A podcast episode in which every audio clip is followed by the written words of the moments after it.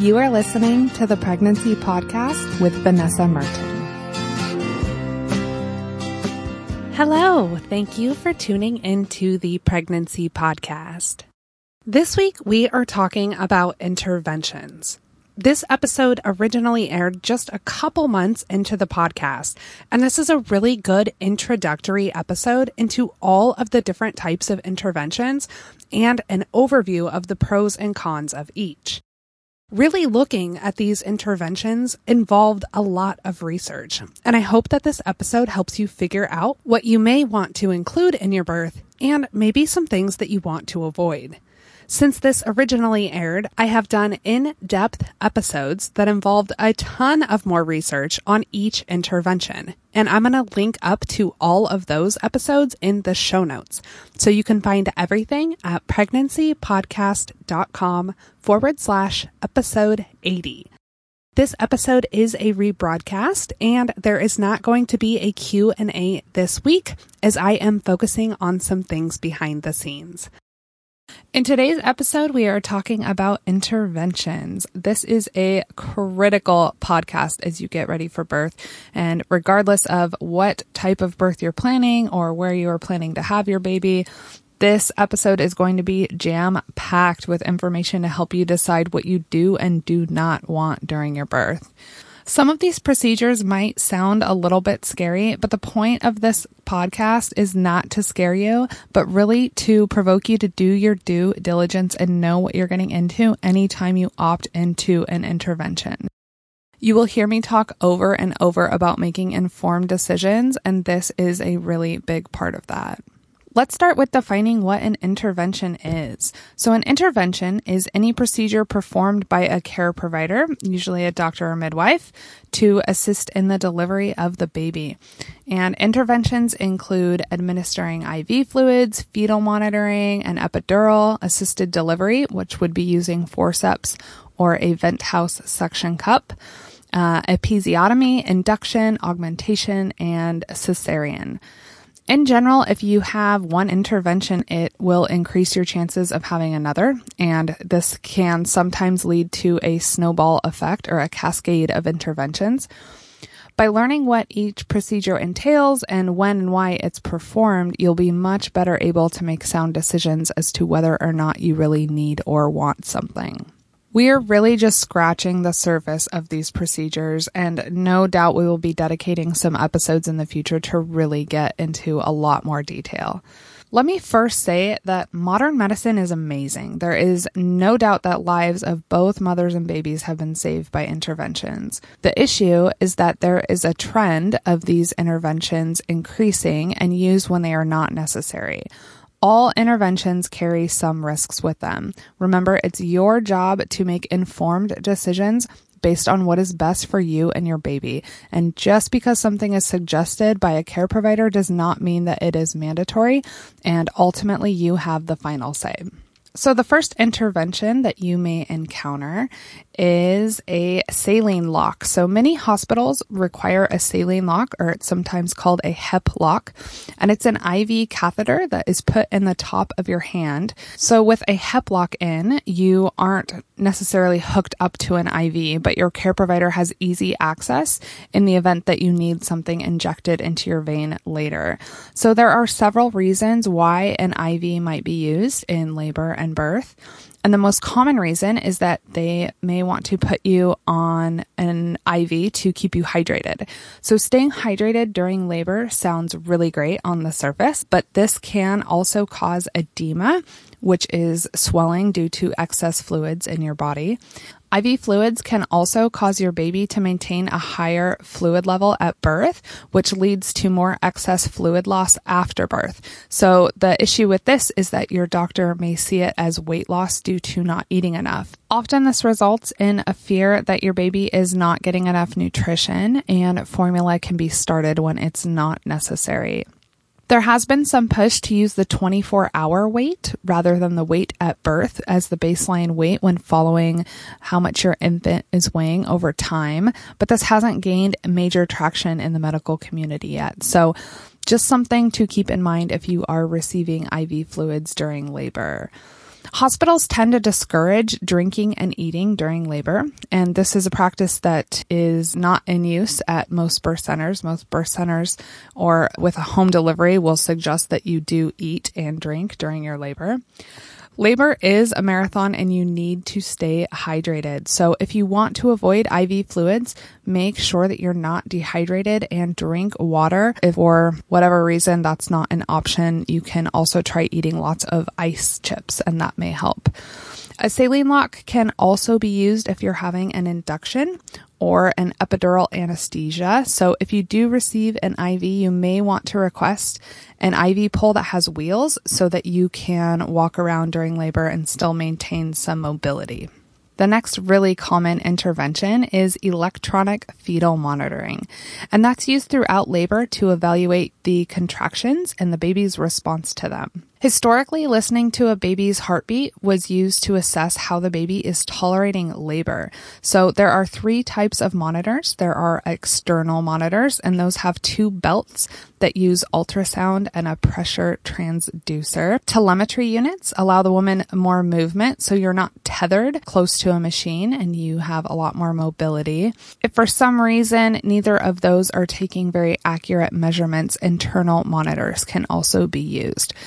In general, low risk women can be monitored intermittently, while if you are high risk, you may be monitored nonstop. So there are times when continuous monitoring is suggested in low risk women, and that would be if your labor is induced or augmented with Pitocin, or if you have an epidural.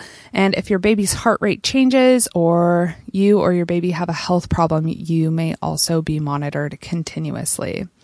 Continuous monitoring has not proven to improve birth outcomes for healthy women that are having normal labor. Instead, it has proven to increase the rate of cesareans, and it generally will affect your ability to move around and change positions as you need to during labor. You can definitely request periodic monitoring, and that's usually done about once every 30 minutes during active labor. And if that's not an option, you can also talk to your care provider about being upright, like in a chair or on a birthing ball when you're being monitored, as opposed to just laying on your back in a bed. And you can also ask for a mobile monitoring unit so that you can continue to walk, go to the bathroom, stretch, whatever you need to do to get through your labor. And if you are hooked up to a monitor, try not to be too distracted by it. You can always turn the monitor away from you and lower the sound on it. And you might also want to gently remind your support person to keep their focus on you and not the machine. An induction is an artificial way to start labor. I really, really encourage you to wait until your baby is ready to go into labor. It's not uncommon for women to go a week or two past their due date. And the last couple weeks of gestation are critical for lung development. The best science available shows us that a protein is produced in the lungs of the fetus, which signals your body to go into labor. So you really don't want to induce before your baby is 100% ready. There are some various medical reasons that labor is induced. However, the number of inductions, especially in the US, is on the rise. And this is really due to recent trends of inducing for non-medical reasons. Many women are induced because their health care provider suspects that the baby is large. I hear this all the time, but studies show that the birth of a big baby is not affected by inducing labor versus just letting labor begin on its own. So with that being said, if you do decide to move forward with an induction, there are several ways that this can be done. One of the most common procedures is membrane stripping or sweeping. So this is done by your care provider and they use their finger to separate your cervix from the tissue around the baby's head. Another method is rupturing of the membranes using a sterile hooked instrument. This is often done to speed up labor, though most studies show that this really is not true for most women, and the majority of women don't have their water break until they are dilated closer to 10 10 centimeters. The hook instrument that they use is really similar to a long crochet hook, and they scratch the bag until it ruptures. Some risks associated with this can include increased risk of infection, lack of cushion for the baby's head, increased intervention, and some limited mobility.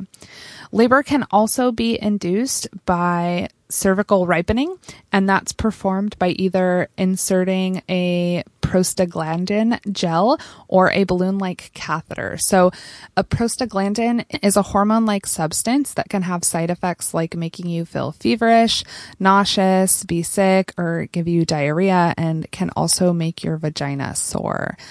The last way that labor is induced is by administering Pitocin. And Pitocin is a synthetic form of oxytocin, which is the hormone that causes your uterus to contract. And this is given through an IV drip in steadily increasing amounts to stimulate contractions. As with any prescription drug, there is a long list of side effects associated with Pitocin, so I really urge you to check them out. There are a ton of ways to try and induce labor with non medical interventions. This can include acupuncture, homeopathy, herbs, sexual intercourse, nipple stimulation. Unless there is a clear medical reason for induction, it is far less complicated and far more healthy for you and your baby to let labor start on its own. So I really urge you to just try and be patient when you are at the end of your pregnancy. Labor really is a team effort and will go the smoothest if both mom and baby are working in harmony. So the best way to do this is to really just wait. If a medical concern does arise, make sure that you communicate with your care provider about why you should induce and know all of the benefits and the risks of each of the labor induction methods that are offered to you. An epidural isn't usually on the list of birth interventions, but I felt like it was appropriate to include it since we're talking about anything that artificially impacts labor. An epidural delivers continuous pain relief to the lower part of your body and allows you to remain fully conscious. So it decreases the sensation, but it doesn't result in a complete lack of feeling. With an epidural, medication is delivered through a catheter, which is a really thin, flexible hollow tube that's inserted into your back. An epidural is the most commonly used method of pain relief for labor in the United States. And in the past, many practitioners practitioners wanted you to wait until you were in active labor before starting an epidural due to concern that it would slow down contractions. But today, generally, they will just give it to you as soon as you ask for it. Let's start with the pros. It's pretty effective in relieving pain, and the anesthesiologist can control the effects by adjusting the type, amount, and strength of the medication. Because your pain is minimized, you can rest if you want, and some women can even sleep earlier on as your cervix is dilating. And as a result, you might have a little bit more energy when it comes time to push for the cons, depending on the type and amount of medication that you're getting, you may lose some sensation in your legs and be unable to stand. In early labor, smaller amount of anesthetic is needed to just kind of maybe make you comfortable and take the edge off. And this might allow you to have normal strength and sensation in your legs so you can still move around without too much difficulty. And this is sometimes called a walking epidural. So either way, this does require that you have an IV. You're going to have frequent blood pressure monitoring and continuous fetal monitoring. And an epidural often makes the pushing stage of labor a little bit longer just because you are going to have some decreased sensation. Epidurals also make it more likely that you'll have a vacuum extraction or forceps delivery, which we'll talk about in a minute. And there are side effects, as with any prescription medication. You also may need to have a catheter inserted. Now that you have heard some of the pros and cons of an epidural, you should know that if you have one, you can still definitely have a birth without any other interventions. An episiotomy is a procedure performed during the pushing stage of labor, and a small cut is made to widen your vagina and assist with the delivery of your baby. So this is a surgical cut to the perineum and the muscle beneath it in between your vagina and your anus. And essentially it can speed up the amount of time that it takes for your baby to be able to come out. For years, an episiotomy was thought to help preserve the muscular and connective tissue and help support the pelvic floor. And it was also thought to help prevent more extensive vaginal tearing during childbirth and thought to heal better than a natural tear. But today's research really suggests that routine episiotomies do not prevent these problems at all. Recovery can be uncomfortable and sometimes the surgical incision is more extensive than a natural tear would have been. You are also going to have a risk of infection. So for some women, an episiotomy also causes pain during sex in the months after delivery. Episiotomies are often recommended if your baby develops a condition known as fetal distress, where their heart rate significantly increases or decreases before birth, or to widen your vagina so that instruments like forceps or a Ventouse suction can be used to assist with the birth. If you do have an episiotomy and you haven't had any type of anesthesia or anesthesia is worn off, you'll likely receive an injection of a local anesthetic to numb the tissue. So don't worry about filling your care provider making that incision or repairing it after the delivery. There are some things that you can do to try and avoid an episiotomy or tearing. So during late pregnancy, Kegel exercises will help strengthen and elasticize your pelvic floor and this can decrease your need for an episiotomy and lessen the chance of tearing naturally. You can also choose labor positions like squatting, and those will help speed up the process rather than perhaps laying on your back in a bed. And try not to hold your breath for extended periods and really just follow your body's clues, which means pushing when you feel the urge to push. You will be amazed at the instincts that kick in during labor. Lastly, a warm compress or oil on your perineum may also be helpful. An assisted delivery, sometimes called an instrumental delivery, is when your care provider helps in the birthing process by using instruments like a Ventouse suction cup or forceps to help deliver your baby. Both a Ventouse and forceps carry some risks to you and your baby, and the method suggested will probably vary depending on the specific circumstances of your birth. A Ventouse is less likely to cause significant damage to your perineum or vagina, but it tends to be less effective in helping baby born and more likely to leave your baby with temporary swelling on their head. And although it's pretty uncommon, it's also more likely to cause bleeding inside your baby's eye. On the other hand, forceps are more likely to be successful at helping your baby be born, but they are also more likely to cause redness or slight bruising on the side of your baby's face. They generally also involve an episiotomy or a pretty severe tear or both and can cause some significant damage to your perineum and vagina and can also cause short-term incontinence problems for you. Bottom line, if it can be avoided, it's best to deliver without an assisted delivery. The most major of all interventions is a cesarean birth, which is also commonly referred to as a C section. This is major surgery and it allows your baby to be removed via incisions into the abdomen and uterus.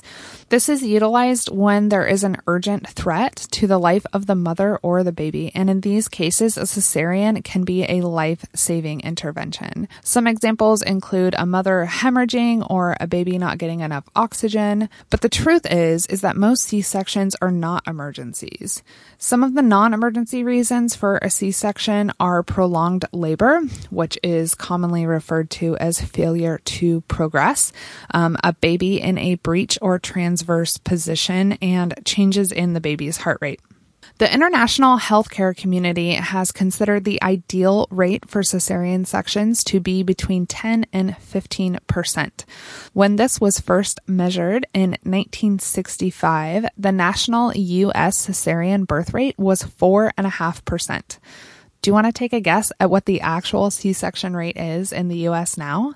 In 2014, it was 32.2%. So about one in three mothers are now giving birth by cesarean section, and that has become the nation's most common operating room procedure. That is absolutely insane.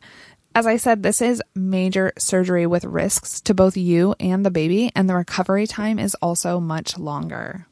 There's so much going on during the natural process of labor with a vaginal birth. You and your baby are both getting an insane cocktail of hormones, and passage through the birth canal also squeezes fluid out of the baby's lungs. There are countless reasons why you should opt out of a C section if possible.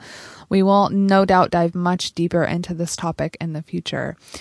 If you would like to lower your risk for a C section, I urge you to choose a care provider and a place of birth with a low cesarean rate. Research has shown that the presence of a doula can also lower your chance of having a cesarean. The number one thing you can do to avoid a C section is to make informed decisions. With each medical intervention that you opt into, you are increasing the chances that your baby will be delivered via C section. There is a ton of things you can do to avoid interventions. If you cannot avoid it or you want to opt into an intervention, you are making an excellent choice to educate yourself on everything involved. Things can move really fast during labor, and the more that you know ahead of time, the better equipped you will be. I do suggest having a birth plan, but let me elaborate on that it's really a good exercise to have concise notes on what you do and do not want. I would not recommend walking into a hospital with a three page long list of demands. Your birth plan is really your best case scenario. If all goes well, this is how it should go. Do include anything that is important to you or that you feel especially strong about, and make sure that you communicate all of these with your care provider beforehand. This is also a great opportunity for your birth partner to step up and help you get as close to your birth wishes as possible. If you are stuck, on how to craft a birth plan, go to pregnancypodcast.com forward slash birth plan. And you can get a copy of my birth plan just so you can get an example of how one could be structured or worded. I sincerely hope this episode has been helpful in educating you about the different interventions. To recap, we talked about IVs, electronic fetal monitoring, induction, epidurals, episiotomies, assisted delivery, and cesarean births. This podcast is intended to be a tool in your toolbox. I really urge you to do your due diligence and look into these more in depth. Only you are going to know what's best for you and your baby, and the more that you know, the better off you will both be. I want to thank you for tuning in to the pregnancy podcast today. I hope that you find this episode helpful. As always, you can contact me, Vanessa, at pregnancypodcast.com. You can find notes and resources for this episode and links to all of the other in depth shows that I have done on each intervention at pregnancypodcast.com forward slash episode 80. You can find me on Twitter at Preg Podcast or Pregnancy Podcast on Facebook and Instagram.